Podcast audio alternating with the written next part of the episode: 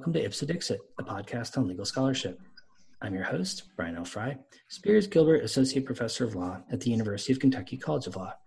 My guests are Amanda Levendowski, Associate Professor of Law and Founding Director of the Intellectual Property and Information Policy Clinic at Georgetown University Law Center, and Laura Ahmed, a 3L at Georgetown University Law Center.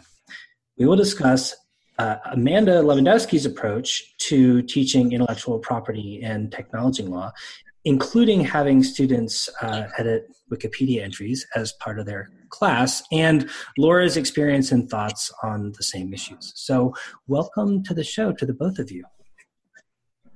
Thanks for having us, Brian. Yeah, it should be a lot of fun. Yeah. Well, so I wonder, um, Amanda, if you could start by describing the clinic and the work it does and sort of the nature of the courses that you're teaching there, just so listeners kind of have a sense of, of what you're doing and what the goals of, of the clinic are. Sure. So the Intellectual Property and Information Policy Clinic is Georgetown's newest clinic, and we focus on representing individuals, nonprofits, and consumer groups who are engaging with intellectual property and information policy issues from a public interest perspective. Mm. Could you give some examples of, of people you've worked with and particular projects you've taken on so far? Sure. So this is the first semester of the clinic, so we've only taken on two clients, um, but we have worked with a really interesting variety. So we've worked with one individual artist um, who does critique and commentary uh, in her artwork who had some intellectual property related questions. And we've also done work for um, one of the largest nonprofit digital libraries in America who had some policy related questions, um, also related to intellectual property, but a little bit related to information policy as well. Um, so you got that sort of overlap between the different areas um, in that conversation for the students working on those matters. Well, so I mean, maybe I wonder if if uh, if Laura could talk a little bit about the experience of being in the class as well. What has it been like, and what kind of things have you done as a student in the clinic? It's uh, so it's been really exciting. I'm a little stuck at the second part, what it's been like to kind of work on these projects, because at least in my experience, it's been a little bit of everything. So I've taken a lot of classes at Georgetown on intellectual property as well as on data privacy, but um, working on an actual client project has really forced me and my team to stretch and look into other areas of law that we've never even considered. Um, so no, nothing's ever boring with the IPIP clinic. I will give it that. Everything is a little different, um, which is fun. It makes it more challenging and a more enriching experience. Well, so Laura, I understand you have a somewhat unusual background as a law student. I wonder if you could talk a little bit about that and how it's informed your experiences as a law student. Sure. So I actually I came into law school pretty traditionally. I came straight from undergrad, uh, but one of the wonderful things about Georgetown is it gives you so many opportunities to develop non-traditional legal skills. So last year I was involved in um, Paul Ohm's introductory um, introductory computer programming for lawyers course, where we learned Python specifically with the bent to cultivating legal talents. So we would parse Supreme Court cases or scrape um, opinions off the internet and then run word analytics on them. So through that, it's really helped me explore non legal skills that are still helpful for practice. And then uh, this year, I'm actually participating in the intermediate course where we're encouraged to work on also legal projects. And I'm working on pretty much a Westlaw like alert system for copyright registrations to help clinics um, know when their clients may be sued for a copyright violation, kind of help them keep track on what's going on in their client's world and hopefully make things a little easier. Mm. Well, so Amanda, one of the things that kind of prompted this conversation was you were talking about how you use Wikipedia and specifically Wikipedia editing as a pedagogical tool with your students. I wonder if you could talk a little bit about what you do and why you think that's a useful way of um, of using this kind of technology for a teaching tool. Partially because my own entry point to editing Wikipedia, which I've been doing since 2011, came in the form of a class I took. Um, we were asked to edit an article and write and reflect on our experiences editing that article. And I got so into it. I edited an article about the Fair Use Act. Um, it was introduced by Zoe Lofgren, which put her on my radar as someone who, um, as a policymaker, cares about intellectual property issues really richly. And when I started digging into it, I had worked on so many different um, editing opportunities. I edited in college, I edited in law school. Um, I actually created the article about revenge porn, which has more than 1 million views. And I did that as a student at NYU Law in connection with the note I published. And I saw this as a real opportunity for me to have a huge range of people read my work. I mean, 1 million views is more than anything I'm ever going to get on SSRN throughout the entirety of my career, no question. And so it made me wonder whether there was a bigger reason other than just the experience and the community of giving back and contributing to full human knowledge. And I actually found a hook in the ABA's preamble um, for their model rules. And one of the sort of calls to action for lawyers is that the lawyer should further the public's understanding of and confidence in the rule of law and the justice system because legal institutions in a constitutional democracy depend on popular participation to support and maintain their authority. And to me, that also sounded like a really incredible call for lawyers, whether they're soon to be lawyers or actual practicing lawyers, to contribute to the public's understanding of law by making Wikipedia articles about the law better. Well, so for other legal scholars or legal academics who might be interested in um, incorporating a sim- similar element into their classes, I wonder if you could talk a little bit about sort of how you approach this project as a professor, right? In other words, what do you tell your students? Um, what do you ask them to do? And sort of what kind of guidance do you provide along the way? So I keep it really lightweight, and I want one of the messages to people who might consider toying this with with this as a pedagogical approach to student learning um, to really be easy on yourselves and keep it as lightweight as possible. Um, that was particularly easy this year because I taught the skill set Wikipedia section um, right after spring break. It was our first virtual class, so I had no choice but to keep it a little more lightweight than usual. And the way I approached it is by asking the students to look at um, some basic Wikipedia governance and set up an account. That was all I asked them to do um, and be prepared to edit. Um, I guess that was implicit in the ask. And what we did was I went through um, the students' interests for the course of the semester and even what they applied to the clinic expressing interest in. And I found articles that I thought matched up with what they would be interested in, whether it was student free speech or the implications of fair use on software APIs or um, the relationship between DNA privacy and major Supreme Court precedents. And I used those as sandboxes for the students to get some early experience editing because they would have the comfort of knowing that they were subject matter experts, whether through passion or experience. Um, and then after a little bit of talking about the values of Wikipedia and getting them started by setting up their own talk pages, which are or their own user pages, which are where Wikipedia users can share a little personal information about themselves if they choose. I just threw them into it. Um, I think that's probably a fair description, but I'll turn it over to Laura to say what, whether she agrees with that approach. I think threw us into it is perhaps not giving yourself as much credit as you should. Um, Amanda did a really thoughtful job selecting articles that did really resonate with us. And she did walk us through uh, not only the basics of Wikipedia, but she was very clear as well that our edits didn't need to be these substantive, overhauling the entire article masterpieces, that it was enough if we just looked at it and we thought, oh, this sentence could be a little clearer in light of what we understand about this topic. Oh, you know what, they don't have the opinion linked here, maybe we should add the opinion. Um, so I think she gave us a, a little more guidance than that. Otherwise, it would have been a very, very daunting experience to try to edit Wikipedia for the well, first Laura, time. Laura, maybe you could talk a little bit about your own personal experience. Like, what kind of editing did you do, and what was the experience like in practice? And sort of, how, how did you feel that that sort of impacted your own legal education experience? Of course. So, I was assigned the Google Oracle case, which Amanda was spot on. I think it's a really fascinating case. Um, we studied it in my copyright class just the semester before, so it was very fresh on my mind.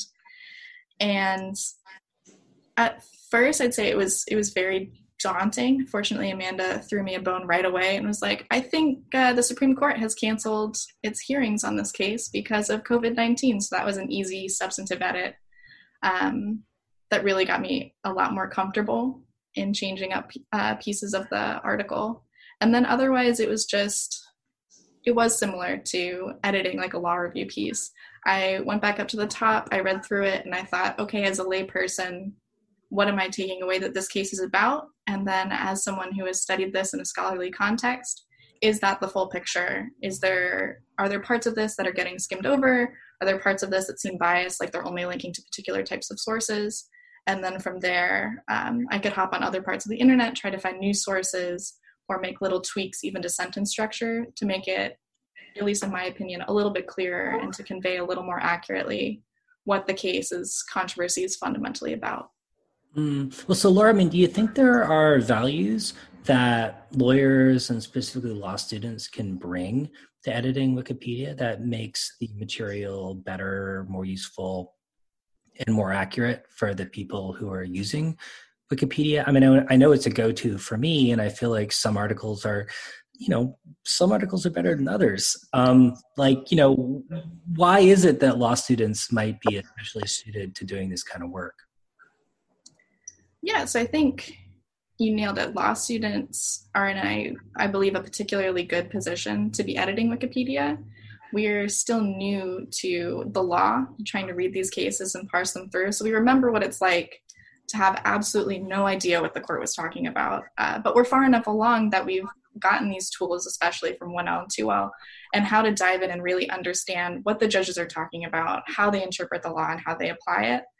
Uh, so I think law students stand at a good divide where we're not so far entrenched in our legal knowledge and in that little knowledge bubble that we can still translate. We're used to trying to explain to our friends what something on the news is in really simple, easy terms. Uh, but we've also been taught through law school, you still have to be precise. You still have to try to convey as much detail as you can. Uh, so I think law students are in a good position to try to make things clear but not overly complicated. Um, well, so Amanda, Laura has a fair amount of coding experience, which I know a lot of law students don't have, and I would include myself in that camp. Um, have you found that other law students uh, find it difficult to actually engage in this editing process, or is it a relatively simple thing to implement in the context of a kind of legal pedagogy context where kind of non-experienced students can also do this kind of work non-experienced students can absolutely do this kind of work i think editing wikipedia is one of those things that seems infinitely intimidating until you do it and then it's not intimidating even a little bit um, and the reason is because wikipedia um, has tools built into it to make editing easier for people who don't code. The Wikimedia Foundation has spent an incredible amount of time and energy finding tools that will help diversify its editorship. And one of those is making it as easy as possible and as user friendly as possible. So even though you can use Wikicode to edit Wikipedia, which is sort of like a lightweight version of um, an easy markup language, you can also use the visual editor and it's like editing in Microsoft Word. It has all of the same sort of visual aesthetic features. You kind of intuitively know where different formatting modules are placed. And if you're using it in the context of having a, a professor on board, it's easy to troubleshoot if a student does get to a point where they're going, I need to format a table, I need to format um, a heading, I need to format a subheading. Um, and someone can jump in and say, here's how you do that. It's not as difficult as it seems at first blush, um, especially if you're willing to do WikiGnome edits, which are little tiny small edits like adding commas or changing punctuation um, or changing tenses of particular words so that the sentence aligns. And those are all super easy, and you can do those without even being logged into an account. You can do all edits without being logged in, but those are pretty frictionless edits, I would say. Mm, well, I wonder about that friction element, um, especially like are most of the students when they're editing making technical changes or adding new material or even potentially creating new entries? And i wonder if there's been any pushback from other editors because it sounds like at least some of the subject areas that they're working on are at least potentially controversial um, and at least my own limited experience has been that those kinds of controversial areas are ones where there can be a lot of back and forth uh, between different wikipedia editors there can be. We didn't run into any of those issues editing. Um, and when I previously supervised an independent study at NYU for a student who um, actually improved every single Supreme Court article related to trademark law, that was the project that she undertook, um, also didn't run into issues with editors, although it's certainly possible and it happens way too often. What I would say is that if you're wanting to use this as a pedagogical tool, I would start with easy, light edits. So rather than encouraging the students to overhaul articles that were terribly organized, and I definitely selected some articles for them that were terribly organized, we talked collectively as a group about how to prioritize certain types of edits. I made it clear that I was down for them just to wiki gnome the heck out of these articles, that I also gave sort of another tiered option of adding sources so that they're bringing in a legal research component and they're also modeling the skill set of doing legal research into non-legal articles and sources, which I think is a really tough skill set to hone and practice during school, and you don't get a lot of practice with that. And the final piece is that the students were also encouraged to make big substantive changes if they wanted to. So by offering a couple of different modalities for the students, they could engage with whatever they felt comfortable with. And what I thought was really heartening is that at the end of class, I took a Zoom poll so that we could practice our Zoom skills um, and 100% of the students said that they would edit again, which I thought was a huge win. Mm. Well, so Amanda, I mean, is this the kind of project that's especially suited to IP and tech related law classes, or is it something that people could do in other kinds of classes as well? I definitely think it could be used in any class to enhance students' learning and understanding of the material, right? Every every study I know of that has measured this particular thing has shown that the easiest way to learn is by teaching, whether you're teaching yourself or teaching someone else. So I could totally see this being used in, say, a criminal law class. There are so many critical Fourth Amendment cases that deal with tricky Supreme Court precedent that are not especially well written. But somebody who's taking a, a class, whether it's in criminal procedure or criminal law generally, would be really well positioned to improve those cases. And one of my visions for this kind of work in the future is I would love to see um, professors at different law schools identifying sort of the 10 core cases in the 1L curriculum, teaching the 1Ls to edit at a voluntary symposium, and then measuring how much better those core articles get by the end of the year, where the students have no deadline. It's just whenever you get a chance, here's a list of 150 articles related to core areas of foundational law that could use improving. And as you have opportunities over the semester, or if you're at home during a pandemic, perhaps you have even more opportunities, perhaps you have even fewer opportunities to edit Wikipedia. Um, but it's an option. And I think that that could be a really powerful way of not just allowing students to hone some of the skills we've touched on, but to truly give back to the fountain of all human knowledge, which is currently Wikipedia. well, so I mean, as someone who's really intrigued by this as something to incorporate into my own classes, I wonder if there are resources that are available for professors to use to sort of help their students get over that initial hurdle of feeling comfortable doing this editing, either from Wikipedia itself or from from other sources that you think would be especially useful in sort of helping people feel comfortable and I think that goes for professors as well, right? I think it's about making students comfortable editing, but professors comfortable using this as a pedagogical tool. So I hope I've made the case for it as a community service matter, as actually instilling sort of ethical responsibilities reflecting the ABA's preamble. But I also think that professors can go to Wiki Education if they're intimidated. There's an entire hugely vast resource of volunteers who are ready to help specifically with professors who want to get involved with editing Wikipedia, whether it's for themselves or as a pedagogical tool to engage with their students. So if folks are looking to get started, obviously feel free to shoot me an email, but they should also really go look at the Wiki Education resources, whether they want to work with people live or whether they want to look at the resources that are already online. So, Laura, I mean, I wonder if you've talked to any of your classmates about their own experiences with this project, and if you could relate uh, you know, like things you've heard from other people about what they encountered, what they did, and what they felt like they took away from the experience. Yeah, so I think everyone had a different experience, but I'd say in the whole, they're very positive.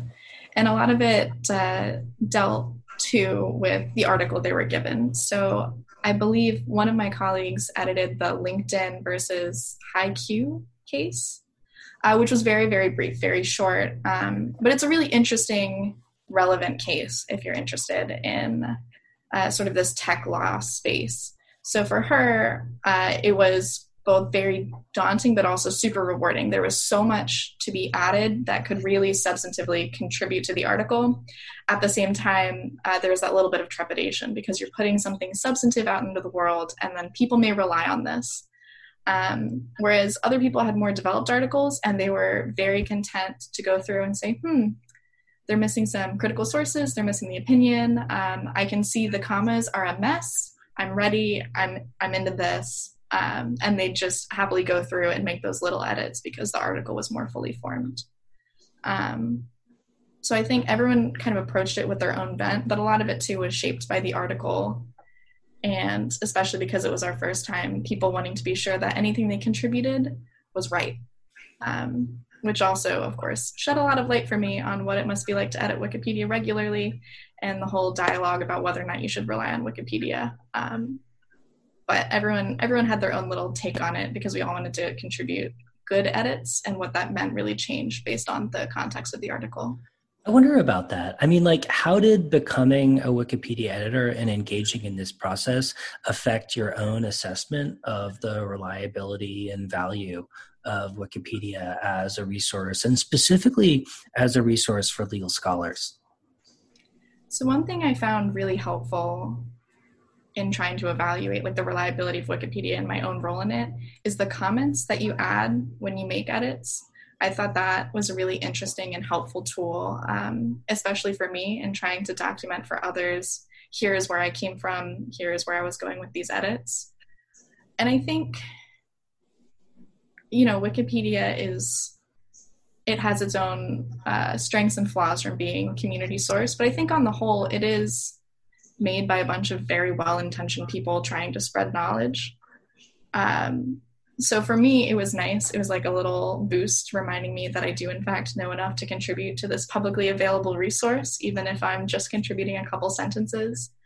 Um, and then the comments really, I don't know, they filled me with a lot of confidence. They looked like they were written by very well intentioned, very thoughtful people uh, that were really trying to make this article better, even if I had a couple quibbles with the way things were framed. Um, so I think on the whole, it was it was a positive experience for both my own understanding of my substantive knowledge and for my understanding of the reliability of Wikipedia.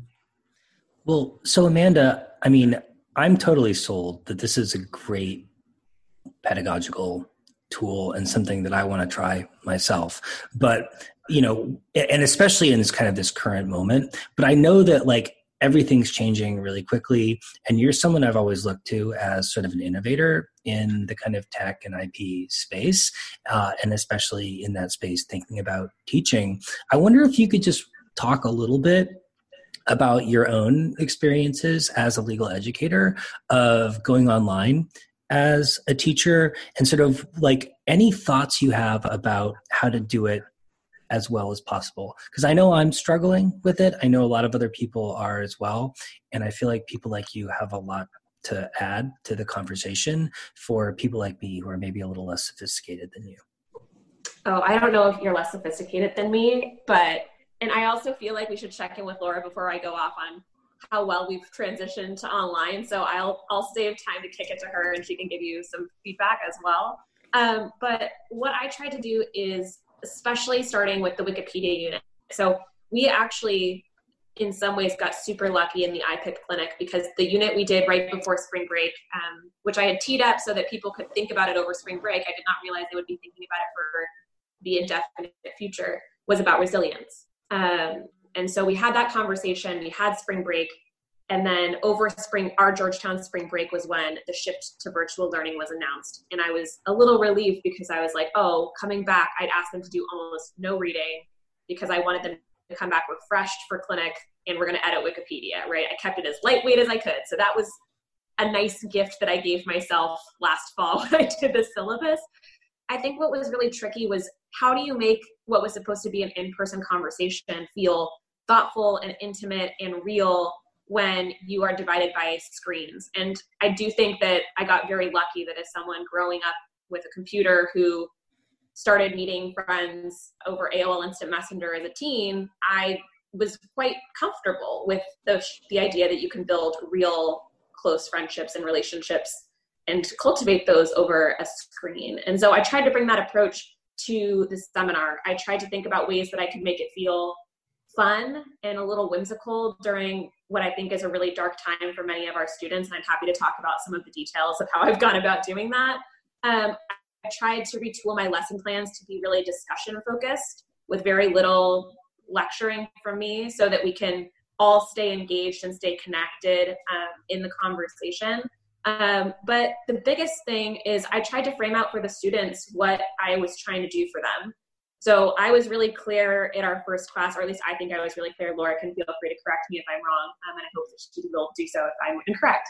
But I tried to be really clear that my goal for the seminar, um, well, for the for the clinic part where they're doing casework for clients, there's an ethical responsibility and a professional responsibility context there that the students have to continue honoring regardless of pandemics or our grading system or what other ever chaos could reign outside our tiny box apartments.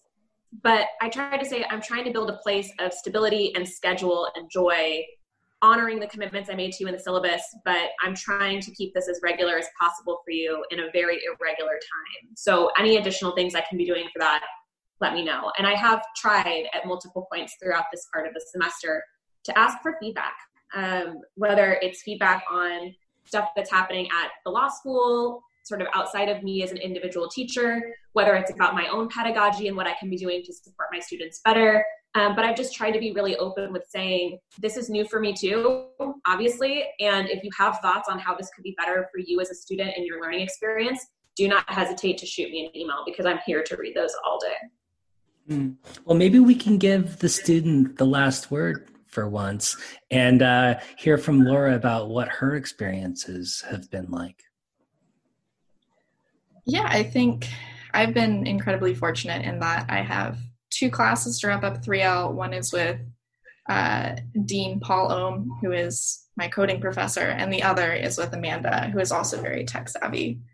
Um, so both of those have actually been really wonderful transitions. And one thing that I think has been key that Amanda's been doing she does have the sense of structure. You know, we're still doing our readings, we're still coming to class, we're still doing casework. Um, but there's, it's not, there isn't like a rigid focus on pretending like this isn't happening. So things are much different when you're attending class from your own home. Um, my cats will run past the screen. Her cat may run past the screen. And it's fine to acknowledge that, take a brief second, um, you know, laugh, talk about how cute they are, and then continue to move on.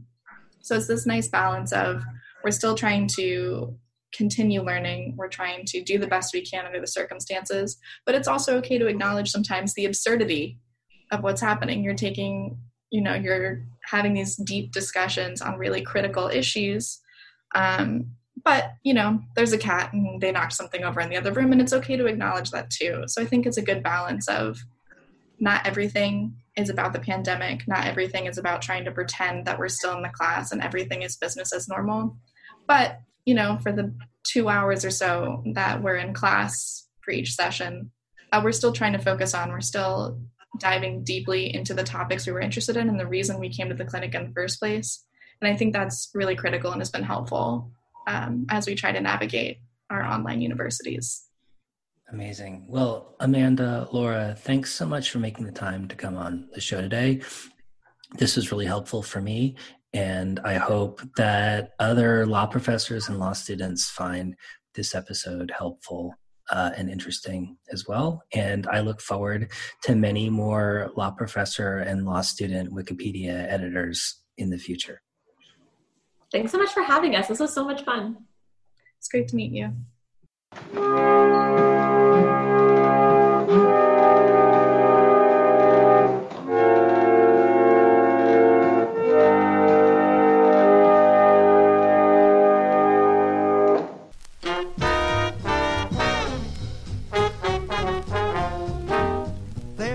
In Harlem town. Got a new craze going round. Oopie dop la, your bop. Call Professor Bob. Wears the tam and big bow tie. Flashy clothes that catch your eye. Oopie dop la, Kluger mop. He's Professor Bob. He's the latest thing derived from swing. La papa hoolia coo. See him everywhere, hear him on the air. He can do it, so can you. Take a song like Auld Lang Syne, then you add a bebop line, oopie dop la Kluger mop, like Professor Bob.